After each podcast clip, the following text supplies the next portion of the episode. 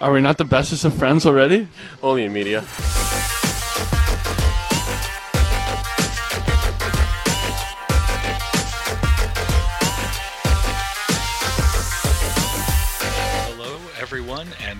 Welcome to the podcast that scored just as many goals against the Nashville Predators over the weekend as the Dallas Stars. It is time to do a little bit of stargazing, and to start, we have an announcement. We are getting healthy. The podcast is seeing some talent come off the IR, and, and we're joined by by Taylor tonight. Taylor, how are you? I'm better without that little dig there at the beginning, but like otherwise good. Wow. You know, we don't pull any harsh punches. but true. I'm just trying to to summarize the situation and the feeling of Starsdom. And is there is there any more Dallas Stars sequence than getting shut out in a must-win overtime loss and immediately following it with four goals in another overtime loss? Your 2021 Dallas Stars, ladies and gentlemen. I mean, you cry because it's the only alternative to laughter.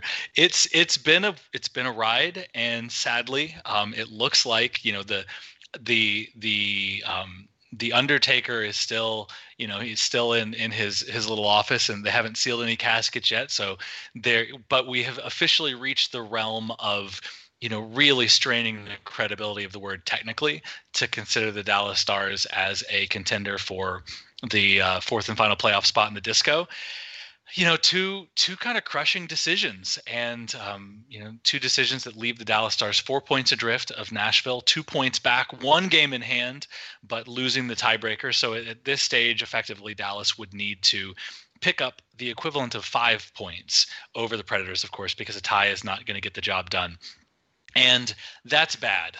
But i want to start with a little bit broader of a topic. And you know we've all been watching this this slow motion train wreck develop over the past couple of months. And you know pick pick a media outlet and pick a snarky commenter and you hear a lot of stuff about you know the the nature of this season and whether it counts and how real it is and, and blah blah blah. And i'm, I'm just going to hit you with the hard question first taylor.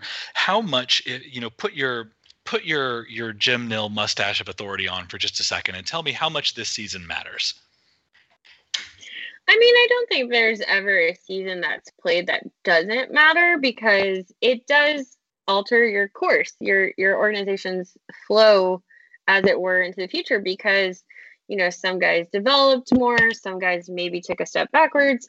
Um, but I think holistically, if I take a step back and I really truly look at the the fact that the Dallas Stars played a shortened season in which the entire country and world were in the midst of a global pandemic for a virus that we still just don't really have quite a good grasp on and we still don't know the long-term effects of um, after your initial like outbreak and you know recovery from that and has killed you know thou- hundreds of thousands if not millions of people. And from a human perspective i don't see how if you're Jim Nill and the Dallas Stars organization, you're not just proud of the fact that you made it through the season.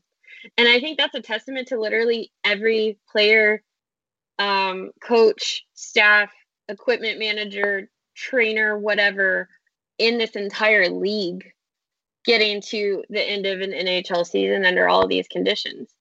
Um, so I, you know, it's it's tough. I think because when you look at the timing of this type of environment with the Dallas Stars core players, and you kind of start looking towards the future. You know, now that they're essentially dead in the water, um, you know, and you obviously start thinking about well, the expansion draft and you know what holes is the organization going to try to draft to um you know in the in the pro in the prospect draft and then you know and then free agency and what does this team look like next year? And Seguin is another year older Benn is another year older Bishop is another year older. Half of those guys were injured this year for significant chunks of time. Radulov same situation. Pavelski is coming up near the end of his um contract with the Stars and it and Khudobin and all these guys that have been big pieces of the culture and um, the machinations of this team recently, and you and you start to wonder, you know, how do you how do you balance that out against the performance this year and really know what your team is when a they were never healthy, b they played the most ridiculous schedule they will ever play in their lives probably, and c you had so many pieces out and how do you how do you evaluate your coaching staff? How do you evaluate your special teams? How do you evaluate your goaltending your prospects the guys that sat on the taxi squad all year and didn't really see game action but couldn't get sent to the AHL because of quarantine rules? And how do you evaluate your AHL team knowing that they were missing a bunch of key pieces that they probably would have had for most of the year? And I organizationally, I don't know how NHL teams look at this other than to say, you know what, this year just doesn't count. Well, just doesn't. and and for those of you listening, have no fear. We are in fact going to make a bunch of wild, baseless uh, conclusions about what has happened. But before we do dive in, I want to echo, you know, what you said, and, and very much agree with, you know, whatever else gets taken out of this season, and however you evaluate the play on the ice and the, you know, the the kind of thinking behind the bench, and whatever pieces you want to you know whatever observations you need to and i'll say need to because i do think there are some legitimate questions raised and some things to, to address about the dallas stars even with the wonkiness of the season. I, I do think it is worth mentioning over and over and over again that the, there is you know through everything right this team never quit. They would you know they've been played out of the building many times, right? And and had had their ups and had their downs, and you know were were kind of a, a walking wounded at times. But if if there was one thing that that this team should really get a lot of credit for this season, it's that no matter what, right, they picked themselves up and competed the next game, and whether it was you know, with Jason Dickinson playing number one center, playing the the eternal will he won't he play game with with Hintz that was with Hintz that was so much fun that that Klingberg and, and seemingly the rest of the roster decided to join in. Like, despite everything, this is a team that that very easily could have packed it up a month and a half ago and said, you know what, the hole's too deep, the the road's too tough. Let's just, you know, let's just take it easy, avoid any further pain. Let's start shutting some guys down and let's start thinking for the future. And and they didn't.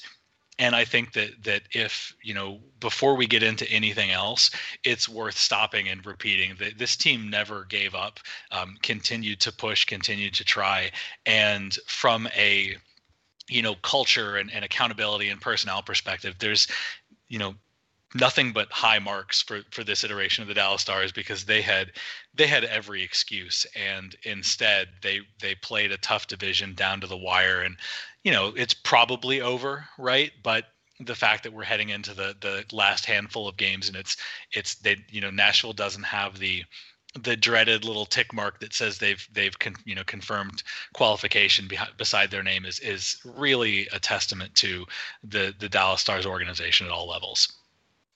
Yeah, and I want to read this for for anyone listening that doesn't read the 31 thoughts that Elliotte Friedman publishes at Sportsnet, which if you don't, that is must read every week. Um, if if you if you love hockey, like it's it's such a great just snapshot of some of the behind the scenes things happening around the entire league. Um, and in his posting on Tuesday, May 4th, he said this about the Dallas Stars. I don't know if a team is ever exempt from criticism, but I find it really hard to be critical of the Stars not making it should that occur. A large outbreak, the first one, incredibly condensed schedule, the Texas power grid failure that led to some players, team employees having their houses flooded and needing temporary homes. That team is banged up on fumes and has given everything it's got. And, you know, it's funny because I see a lot of comments because I do run the social media. Yes, that's right. If you are cursing out the defending Big D Twitter page, you are cursing out a woman. Come Enjoy at that. me, bro. um, come at me, bro. Um, but um, but like I see a lot about the mediocrity and the culture of mediocrity that this team has, and and I just don't see it that way.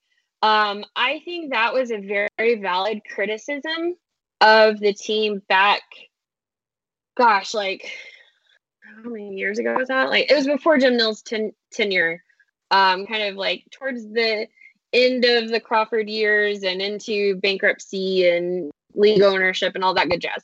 Um, but they basically talked about how Dallas was a cult, a country club type culture, and they weren't like they were they were fine with not really pushing for playoffs and whatever. Um, and I just don't see that as the team culture anymore.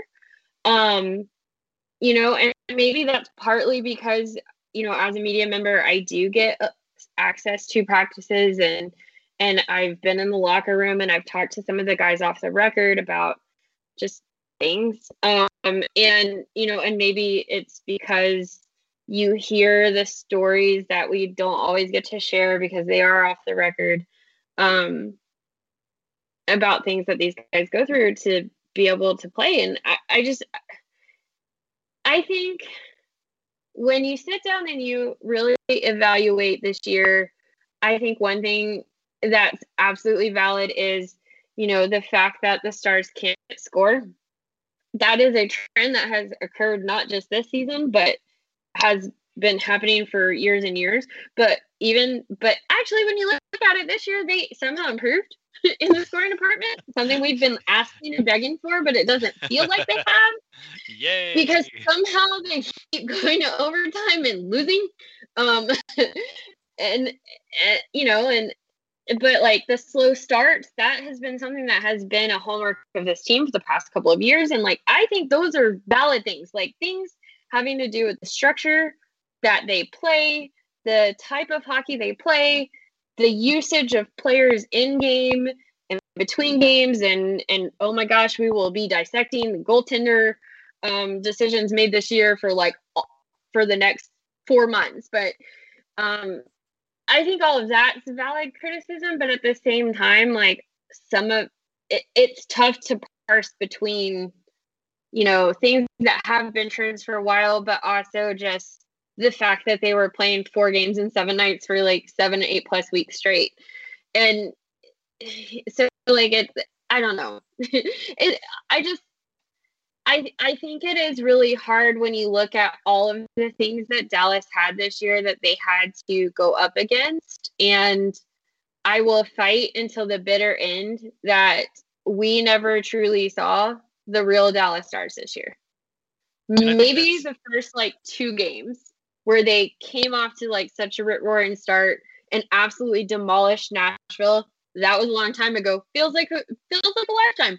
But they actually did do that. And and then Kiviranta got hurt, and then from there, I was like, mm, we never saw the real Dallas Stars again.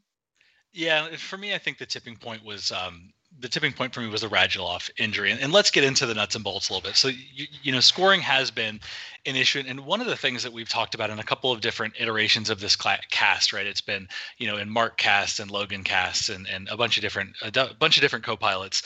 We've talked about Dallas's structure and how this is a team that is sort of rigidly organized to play a certain way and to function within, you know, certain pathways, right? And when it works, it works like gangbusters and you make the Stanley Cup final and, and everything's kind of clicking.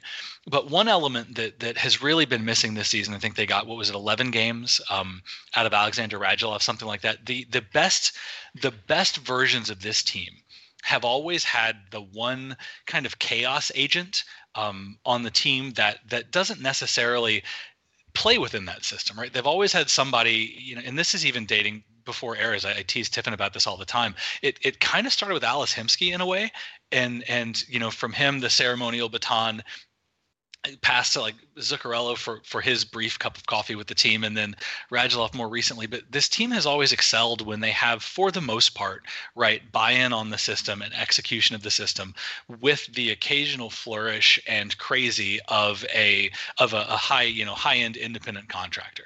And one of the things that really st- stuck out this season was without Alex Radulov in the lineup, and, and certainly there were plenty of other offensive pieces that were missing, but without him serving that role, it felt like this particular lineup was prone to having those nights, you know, the Detroit 50, right, where they they get tons of shots, and this this team becomes prone to having those head scratching, like, how did they lose this losses? And you know i think it also shows in overtime a little bit. You you have this approach that is sort of predicated on starting overtime with you know with jason dickinson esa lindell uh, you know and, and, i think Radek Faksa was you know the first three out or you know basically electing to to defer the kickoff. And it it felt like as we get into talking about you know maybe some lessons we can learn it felt like the one area that this team really did seem to struggle was their inability to switch gears when plan A wasn't working, right? When they got behind, when they, you know, turtled too early, when something like that happened. And is that do in, in your opinion, do you think that is in any way a fair read of this roster? Oh, I think it absolutely is. I think one thing that I have been banging the drum on is that this team doesn't have enough playmakers. And I think that's mm-hmm. kind of what you you allude to is like I see Alexander Radulov as a playmaker because yes, he can score goals and he does that quite often, but he's out there and he's opening up the space and he's drawing guys out of their defensive structure to open up plays for his, his line mates. And to me, that's what a lot a playmaker is. It's not just being able to make a solid pass, which also Radulov can do. Yeah, um, spoiler, he does that. Yeah, he does that just fine. Spoiler, he does it all. Um, you know, but he's also like he's also a ferocious back checker too. Like he goes hard on forecheck and back check. Mm-hmm. And I think that's actually an underrated part of Alexander Radulov's um game, but I digress. Um but yeah, he's, so he's the guy that you can't when he's out on the ice, you can't drag ass because you know you're going to look bad. Like he, whether and sometimes he goes over the line and the, the you know offensive zone penalties are an issue, but Radulov is one of those conscience guys, and it's good to have a conscience guy in the top six because if you're and I'm not I'm not saying this is not me bl- blasting the effort of any of the other elite players. It's just that every human being right has nights where it takes longer to get going and you know they get tired and, and any you know insert any you know rational human excuse here but w- when you have a buzz saw on the line with you you're going to give it just a little bit more because you, don't want to you don't want to be the one asshole that's not skating frankly. But it's not just on your line it's just in your locker room. It's it's what you know he brings to on the bench like he's not he's a very vocal person in general. Um and i think that uh part of part of it with having so many Finns on the rosters. Oh my gosh they're so quiet. Um and so like they but they aren't that vivacious on on the bench. Like i'm sure they're communicating with their teammates and with their line mates but not the same manner in which Radulov does. Um, and also Radulov is just kind of like a Tasmanian devil out there. He just goes out there and he just causes complete ra- havoc, and then he comes back on the bench, and then he like just you know he will mouth off to the other team while he's sitting on the bench. Like he brings an energy that is sorely lacking um, when he's not in the lineup because Dallas just doesn't have a lot of guys that are like that. They have Jamie Benn is a lead by example type player. He's never been the cheerleader. And so well, I think to your point as well, he's a lead by example and he's also a lead within the system. And I want to be very clear that that's not a that's not an insult that's not that's not a limitation. Like you need more of those guys right? He he's a guy that's going to do amazing things he put the team on his back for a month and a half and almost got him into the playoffs. But he's you're right he is not the same. He he doesn't get you to the same place that that uh that Radulov does. Yeah, it's just an energy thing, and I and like, and I think that's what Zuccarello had about him too. Was he was he was a little ball of energy out there. Like he just went out there and wheeled, and you were just like, oh hey, hello, and you noticed him, and he and it has it has a ripple effect on everybody because you, while you don't want to be the one dragging ass on the line with him, you also don't want to go out on the next line change after him and then it be very obvious that you're just not in it tonight. Um, you know, I think that also like Hintz has those flashes of the playmaking ability.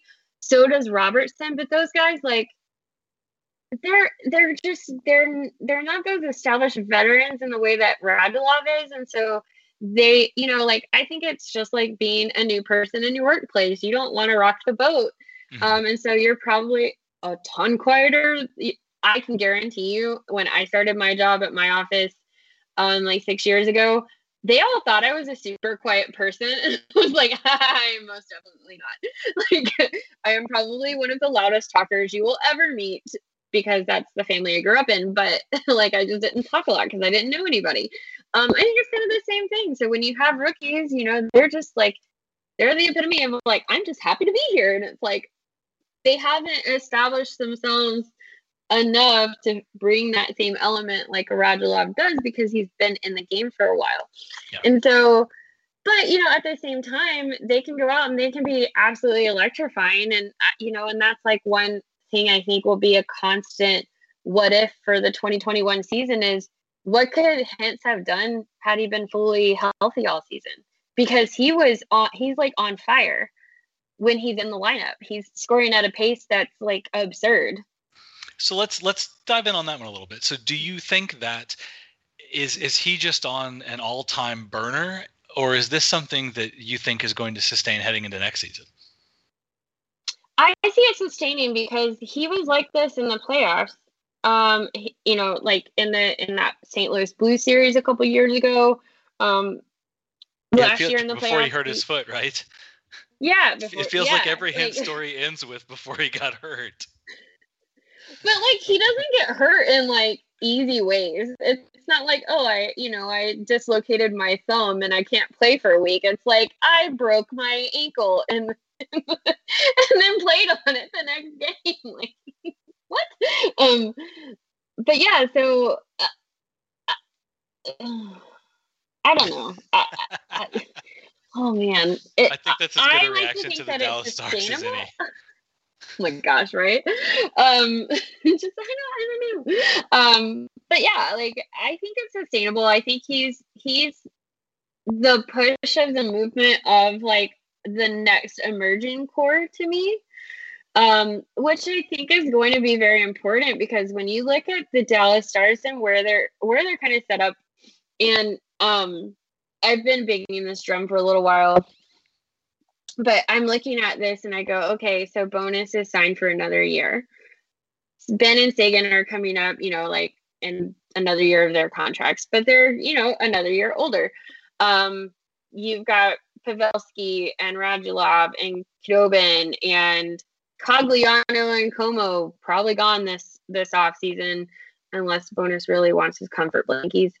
Um, you know, don't but like that, don't put that thought into the world. Okay, look, you put some things out into this world, so you know it's my turn to wield the power here. Um, but you have to remember that all I have to do is talk shit on it, and it doesn't happen because I have I have magical powers. Um, but yeah, so like you know, and so as you look at this roster, I think you're kind of looking at their last big push next year, and I think you know with with an off season and guys able get healthy and a season that hopefully I think everybody is optimistically looking at as returning back to quote normal um, as vaccination rates go up. And by the way, PSA, if you haven't got your vaccine, please do so so that we can return to hockey as normal and we can have full buildings and we can be very excited and drink beers together and high five.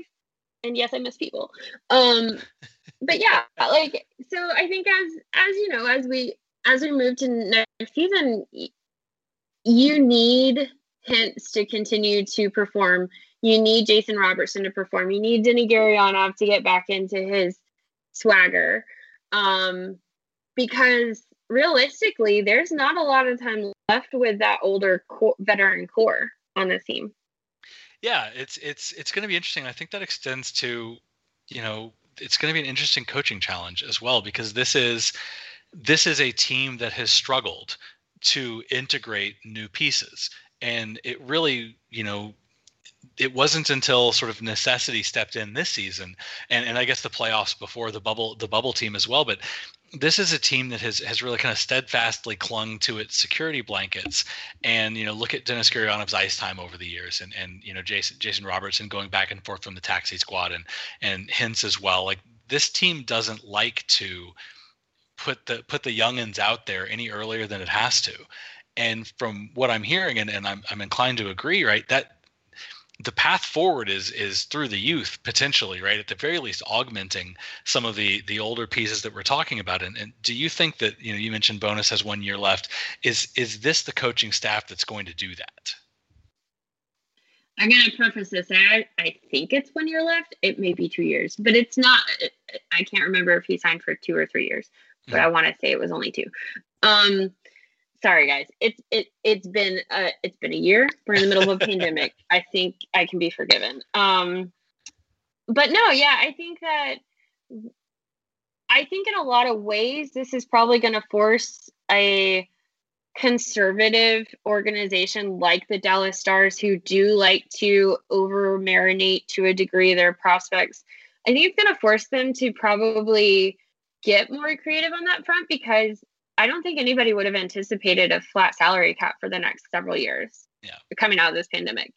And, you know, Jim Nill actually is, for as much as we complain about his draft styles and also the success of his drafting, he's actually got a pretty good ninja at salary cap management. Oh, this this is a this is a, this is the Jim Nill salary cap stand podcast. By the way, he's it's immaculate. There he for just on this one specific topic. I, I there have been no major missteps. This team has never found itself in in absurd trouble with their with their money. Yeah, I mean they might have given one extra year to a guy that you probably wouldn't have preferred that extra year be tacked on um, at probably a slightly higher salary rate than you would have necessarily wanted at that moment in time. But what Nilla has kind of actually been able to do is essentially build in extensions. Um, and that's why I don't wholly support the concept that Dallas has to somehow trade John Klingberg this Ugh. summer um, because they're not they're not going to be able to afford Klingberg and and uh, Heiskanen at the same time because you know there's a lot of salary that's going to be coming off the books and i think that essentially if you replace comeau and cogliano with brett gardner and nick caamano who we saw start to get a lot more reps this year um, and i think that might have been partially by design but also partially because this team couldn't stay healthy to save their lives um, but those are very cheap alternatives for guys that can play that kind of third line checking role um, better than them. And then guess what? That's like that's like four or five million dollars that you yeah. get to dedicate just to Heiskanen's extension. So then that that leads to the interesting question and and a um, you know something that's that's been making the rounds on Twitter since his return to the lineup what do you think? You, know, you just talked about how you know, the easiest pathway to Dallas kind of keeping the the band together, right? Is you know moving on from from some of some some of you know, the older members, right, and and some of the guys that have higher cap hits. Is there the talent to do that? In particular, where do you put Joel Kiviranta on this on this line on this lineup? So that is probably one of the biggest question marks that I have going into next year. And I think that a lot of that probably is predicated on whether Denny Gurianov bounces back or not. Um, because I think when Gurianov is going, having him on a line with Seguin and Benn would make for a phenomenal line. Actually, hell, at that rate, I don't even know where you if you can slot in Jason Robertson in the top. Well, you have to put Robertson in somewhere. So yeah, so like I think Dallas has some interesting pieces, unless, and this is I think the biggest point of contention, and probably is going to be subject for many many a debate this year, which is what is Jamie Benn's role on this team in the future, because I could make a very solid argument that if you were to manage load his time better during the season by playing him maybe in a bottom six role with uh, special teams play, mm-hmm. that he would be fresher and you would get that beast mode Benn that you got in the playoffs last year. the reason why he was so good in those playoffs, honestly, was probably partly because he was able to be fully healed and like ready to go for the start of those playoffs. The NHL season is long and brutal. Um, so yeah, you do have to wonder like, could you do something like that? Would he accept a role like that? Be and could you stomach paying a third line type guy the amount of money that you're paying a Jamie Benn, but have a top six that features Pavelski, Seguin down the middle. Then you get Robertson, Hintz, Radulov, and Kiviranta. Well, I think the the key there, right, is is he is not Benn is not the only one on this team that could benefit from load management. And if there's one thing that, that the way that this season has evolved has taught us, it's that having options is better than not having options. And you know, it, I think it all comes down to to production, and you know, if, if you can trim if you can trim the role, trim the minutes, find the power play time, and, and put him in a position to produce, that that probably solves a lot of the other problems. And, and as for the contract, like I don't know. I don't. I don't want to hand. Well, actually, I, I take that back. I, I very much am hand waving it. Right. It it's signed. It's done.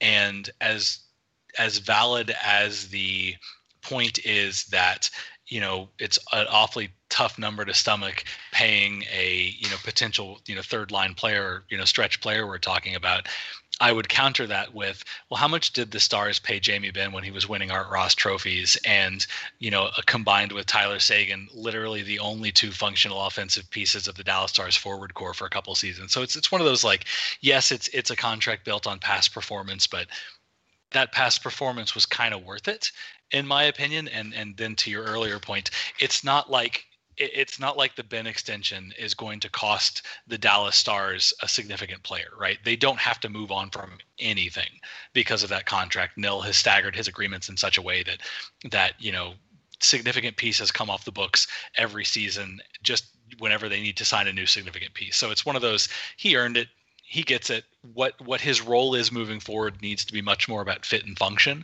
than some you know shouting at clouds exercise of yeah, but he's making this much money. Well, okay, he is. You know, guess what? NHL contracts are guaranteed. He's going to he's going to still be making that much money, and he can either be making that much money and producing and helping, or he can be making that much money and and not. Right? Which would you prefer? Exactly. And so yeah, I'm I'm in your camp on that on that one. Um you know, for me, I just I'm with you. Yeah. Plus he's, he's still really good, man. but he's still I mean... really good. Like it's just it's more that I just think that a guy like him who has played that hard hitting power forward type role for a very long time, um, you know, it takes a toll on the body and he's not, you know, he's 30 ish. And, I mean, they're going to be matchup playing for a long time.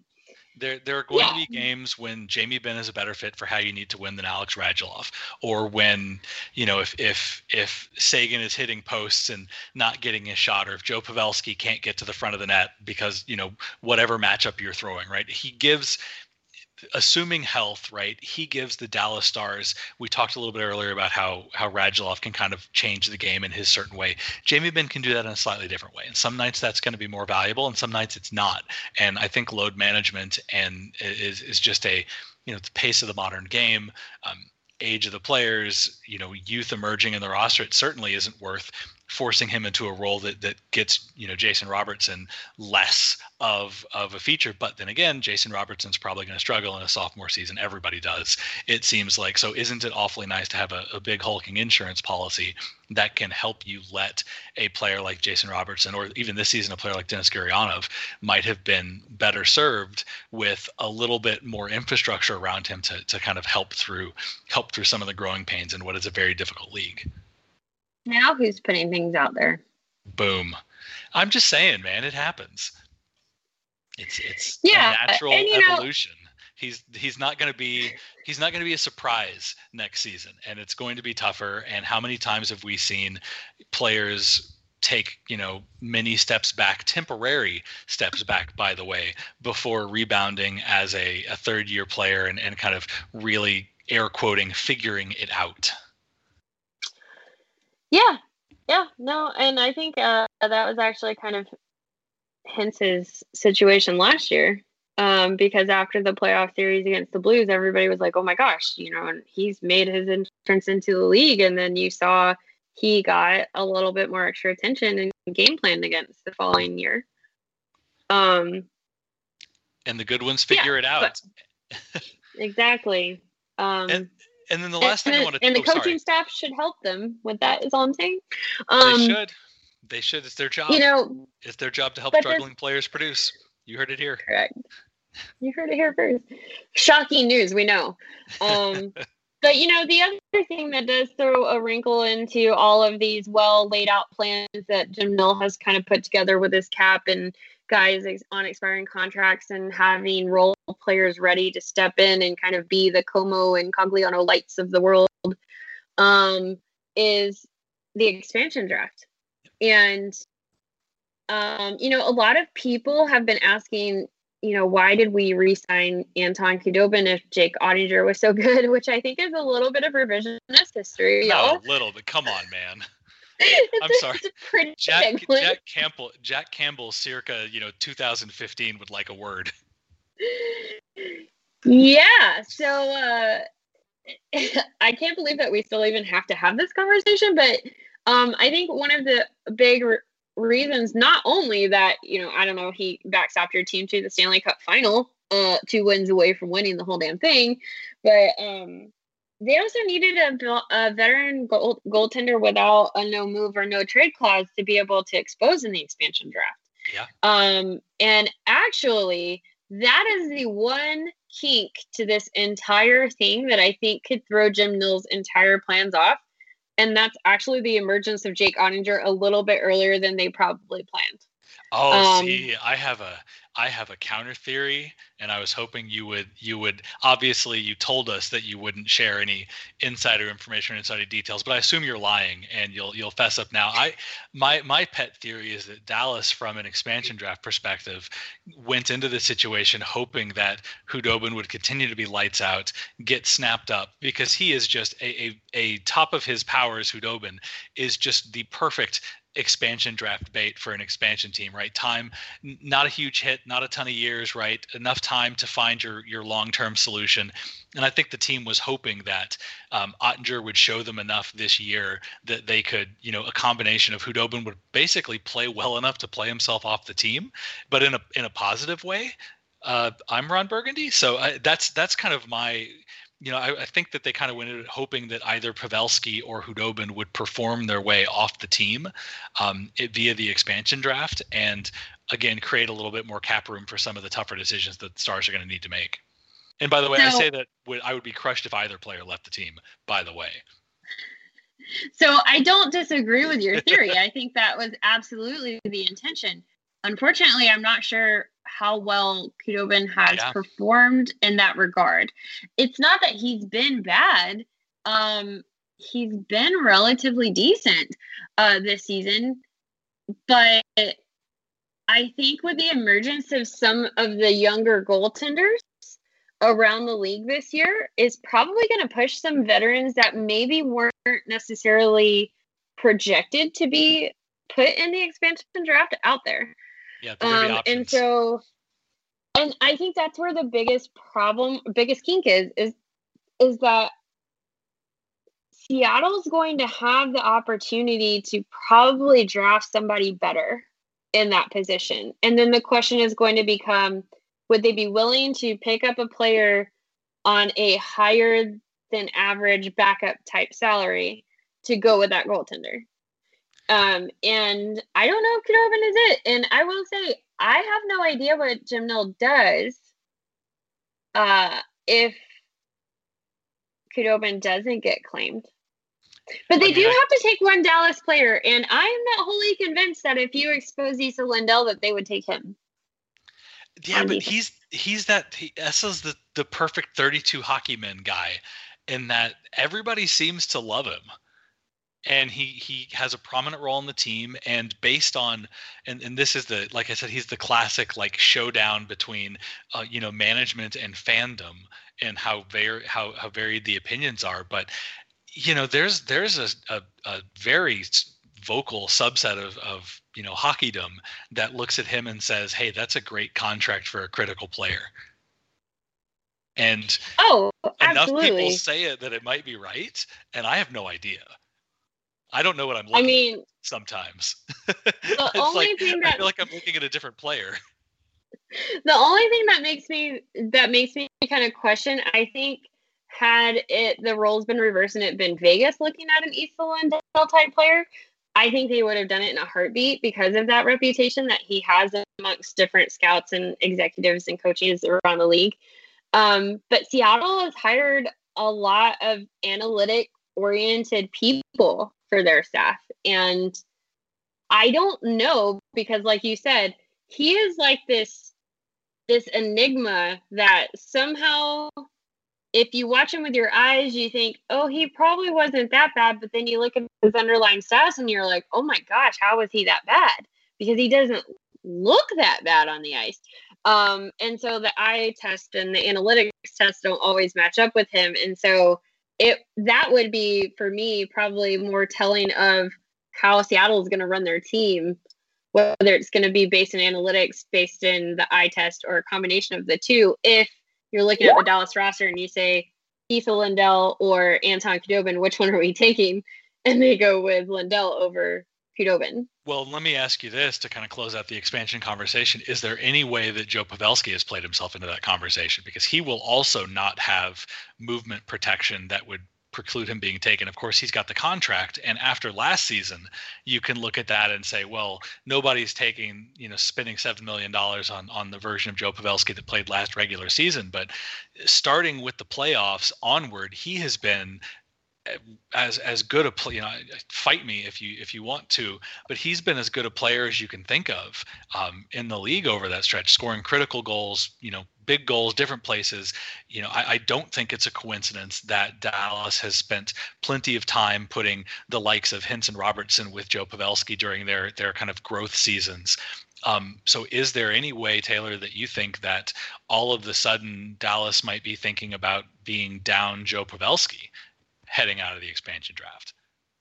See, that's the thing is, I could actually see Dallas trying to make some kind of deal with Seattle because I think if you lose Joe Pavelski, I'm not sure that there's a free agent target that would be able to replace his production on a team that desperately needs it. I mean, I think with it's it's that gamble of if you can, you know, if if you can, and again, I say this as a a charter member of the Joe Pavelski and Dallas fan club. He's been fantastic, um, and I'd hate to see him go. But from a roster building perspective, we've talked in previous casts about you know the problem of, of Jamie Oleksiak and do you keep him? If so, what do you pay him? And the Klingberg extension and the Miro extension, and how do you fit some of those pieces? And you know we talked about how important it could be to free up four million dollars by letting Comeau and Cogliano go. Well, if if four million is important, how important is seven million, especially in a flat cap world, right? So if if you think that Gurianov has kind of figured out his yips and is going to be a productive player next season, and if you think that Jason Robertson is going to maintain at or near his levels. And if you think that you'll get a, a, healthy, productive season out of Tyler Seguin and maybe a little help from Dellandrea or elsewhere, or, or even some B level, you know, free agents in the market, like you can you can squint and convince me that you can do more to offset the roster loss of Joe Pavelski. Um, you know, there there could be some positive. I, mean, I, I don't I don't think it's the ideal. I think, frankly, the ideal for Dallas Stars is, is after the season is for Seattle to take Anton Khudobin, but I don't know that that's going to happen. Well, I think what will might throw the kink in this is um, I know Joe Pavelski had a no move clause, but I think that was only applicable through the end of this year. It does. That's um, exactly correct. His no move clause, his because it was a big deal at the time. Joe Pavelski's no move clause expires before the point that it would factor into the expansion draft. He is and, I'm I'm certain of this, but you know I'm sure I'll get blown up if I'm wrong. I'm near certain that he is going to be eligible and claimable. I guess my question back to you in this scenario is which would you be more pissed off if you lost next year, knowing where the team is in terms of their cup window, if you even want to call it that, which I know hockey people are like, oh, we don't think in windows, but realistically, you have windows. Um, would you be more pissed off losing Joe Pavelski for that year or Jason Dickinson? Because I think that's what it's going to end up coming down to. I mean, don't don't make me don't make me hate on my sweet baby boy. Why don't they make the whole plane out of Jason Dickinson? Like it's it's him. He's he's I, I I love Jason Dickinson. I love Jason Dickinson. Jason Dickinson is absolutely replaceable. Absolute. You can find. You can the Dallas Stars organization over the last, you know, over the Jim Nill tenure has built on the philosophy of you can throw a rock and hit Jason Dickinson in the face, but like only in just, the face. That's the only place he gets hit. It's the only place he's invulnerable. Stupid lower body injuries. He he has been valuable. He is a a great middle six stretch piece for this roster. He can play, you know, in stretches depending on where you know multiple spots in the lineup. Jason Dickinson is absolutely replaceable and it, it's one of the in in the broader scheme, right? So I would be much more pissed off it, from a, a roster perspective, I am much more terrified of this team finding a way to replicate what Pavelski does for the offense than finding a way to replicate the benefits that Jason Dickinson brings throughout the lineup. And clearly, based on his stature, right, clearly in the room, he is a he is a player that is impossible to not admire. But the the NHL is is littered with stories of teams that got kind of fixated on guys of that profile and wound up overpaying them to ill effect. Yeah. Not to not to bring just, everybody down by by hating on everybody's favorite Dallas Stars. I just I think that like I don't think that they're going to have a defenseman unless they do expose Esa Lindell, and I think this is going to be the biggest question mark of going into the expansion draft. If you do protect Lindell, I mean, then I think that automatically means a, D- a Dickinson and even possibly erratic Radek Faksa ends up being exposed. And Faksa, I think, is another one that even though he had a down year relative to his own performance um, history this year, I don't know that they could replace what he does either. Yeah. I mean, I would tell you, I, and... I would probably you. I would probably gun to my head. I'd probably prefer they keep Dickinson to Faksa Um, I think I mean, they're Dickinson's gonna be cheaper. I, I think Dickinson's a better player. I think Dickinson's more versatile. I think Dickinson gives you most of what Radek does on the penalty kill and in a kind of shutdown defensive forward situation. But I think Dickinson, it's not you know, he's not going to hit 30 goals, but I think Dickinson has reasonable offensive ability. Whereas I think Radek Faksa is a he's a puck hound. That's a good thing. Um, he's a puck hound. He's a defensive player. He can win faceoffs. He does all of the little things. But I think Jason Dickinson gives you most of that plus a little bit more offensively. And that's you know you can't you can't spot start Radek Faksa on a top line and expect any kind of uh, production. Whereas Jason Dickinson has shown that in, in small doses right you can put him beside two top line players and he's going to at the very least kind of keep up and and you know not not crater that line. Can I just say that in looking at the defense roster and and who's likely going to be put forward uh, for expansion draft, Jim Nill actually probably is is really a wizard because he's going to be able to keep the one strength of this team, their blue line, relatively untouched because I just think he made it so that it's just not pretty enough.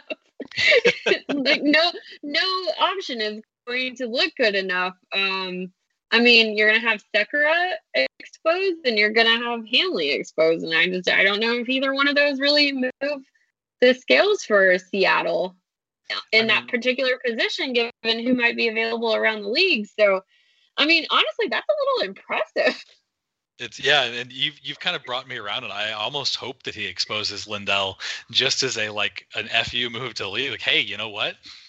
If if the let's let's put the eye test to the test, right? See if somebody takes him. But it'll I mean, be interesting. never, but they, yeah, they're in the bag for Lindell. They they believe that he is vital to, eh, you know, I I think that the way it, it's pretty clear from the outside that the way that they look at John Klingberg is, you know, it's the Klingberg Lindell pairing, and I think that whether it's fair or otherwise, I think they explain away a lot of the gross underlyings with a player like Lindell by virtue of you know what Klingberg gets all the gets all the offense and gets all the zone and she gets he gets all the offensive stats and, and Lindell gets buried by all of his time on the PK just you know soaking up attack. So whether I I'm not going to opine as to whether that's accurate or true or not but they seem to have the perspective that that Lindell's negatives are amplified by the role he plays with his partner and his positives are you know subdued and inobservable we didn't even get a chance to touch on Riley Dam- Dam- Damiani. It's it's sure. we're gonna do a pro- we're gonna, go we're gonna do that. a prospect cast. Uh, yeah, don't listen. Check the check but the comments. Don't come to me for pronunciation for... help. I sorry, am the last sorry, guy Riley, you want to have. I, I butchered it. I apologize in advance. One day I'll learn your name. I swear. Um, but he has a lot of goals right? for. Sure, that sounds good. Um, but he packed a lot of goals for the Texas Stars this year, and you know, like maybe maybe that's an an outside of the box, you know, thought of coming back up and filling in, and and then you know, Ty Dellandrea, I think you know he, he's on the cusp of being ready for NHL time, and and not I just, just NHL time. I think that they think Dellandrea has offensive uh, has has some offense in him. I don't think that they view him as a strictly you know defensive zone agitator guy. I don't again I don't know that they're they're anticipating he'll slot right in next to Seguin and Benn, but I, I think that they view him as a guy with some upside. Yeah. And so like I think that I think we're I think by virtue of the expansion draft, by virtue of this season and the results they had, by virtue of some contracts expiring and the flat salary cap I mean, Dallas seems well positioned going into next year. Um, but I am very curious about how free agency is going to play into all of this because you know we can sit here with our little names on the board and we can rearrange the decks on the on the boat, but um, or the chairs on the deck, whatever. Wait, why do um, the Ducks get to get on a boat? That doesn't seem like it's in line with COVID policies. I said decks. Oh, I thought ducks. you said ducks. That's my bad. I was trying to say chairs on deck. I don't know. Apologies to Ryan Miller. I hope he yeah, spent a um, pleasant time on a boat now that he's retired. Yeah, we wish him all the best. Uh, uh, thank you for not playing against us anymore. Um, but yeah, I I'm gonna be very curious. I, you know, as always, there's gonna be a ton to talk about. Um, you know, we're we could potentially see the uh, gravestone of the Dallas Stars uh, have their end date etched in um, as early as Saturday. Thursday. What day is it? I don't even know. Their next game, whenever it is. it's Tuesday, but it's going to be Wednesday when you listen.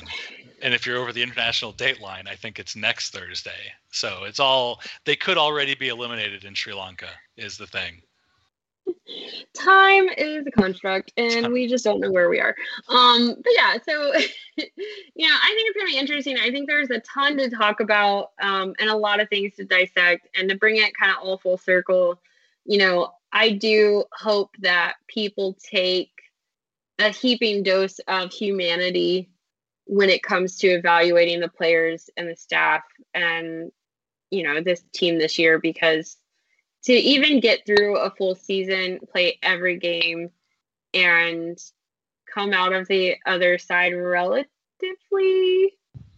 unscathed. I don't know that we can say that outright because no, nobody's unscathed after this season. but you know, nothing catastrophic happened. Um, and it's not the worst thing in the world that the stars didn't make the playoffs when you consider all the human elements that went into this season and the grind that it was for the players the staff and you know not being able to do literally anything because of the strict covid protocols like they can't even go sit at an outdoor patio like the rest of us can or you know at, based on our own comfort levels so just I think there's a lot of the mental grind that this season was too for them. And I just hope that everybody kind of considers all of those things um, when you're talking about this season, just because these guys are humans, man. It They're sucked. just humans. This season sucked.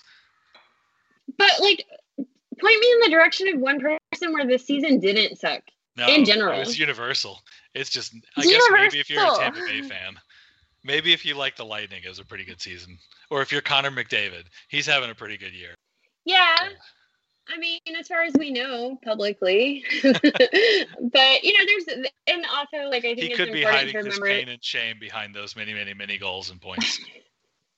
yeah, I was gonna say. Um, he says, I, "I will score a goal for every tear that I have cried this year." I mean, uh, facts actually. Yeah, I think that's exactly what he's doing. Um, but, but you know, like just remember that there are things that have been happening behind the scenes. Um, you know, that guys may have been dealing with mentally, um, as far as their mental health and wellness, and and like just you know, just have some humanity is all I ask. That's it. It's a That's it. simple request, and you know we'll see. So we'll we'll we'll be talking prospects here down the stretch. We'll we've got plenty of un, un, of unanswered questions uh, to delve into, but the you know at the very least we will have finality over the next couple of days, one way or the other. Um, though we, we're pretty sure we know which way it's going to be at this point. Taylor, thank you for joining me. Uh, thank you for toughing it out. Glad to see you back in the lineup and contributing. Yeah, thanks for having me. uh, I contribute in other ways. Of course. FYI. I'm just, it's just a bit. I'm just, I'm just extending the bit. Everybody's, everybody's injured. Everybody's playing through something. I stubbed my toe. It's all crazy, but you stubbed your toe. I- it's oh man, yeah, a, you know, it's a hard day. It's a hard day It's be, being you. it's a hard year, hard everything. Hard year. Hard But everything. it's gonna be okay. Tyler Seguin has a goal. All is right with the world. This has been Stargazing. Uh, thank you and good night.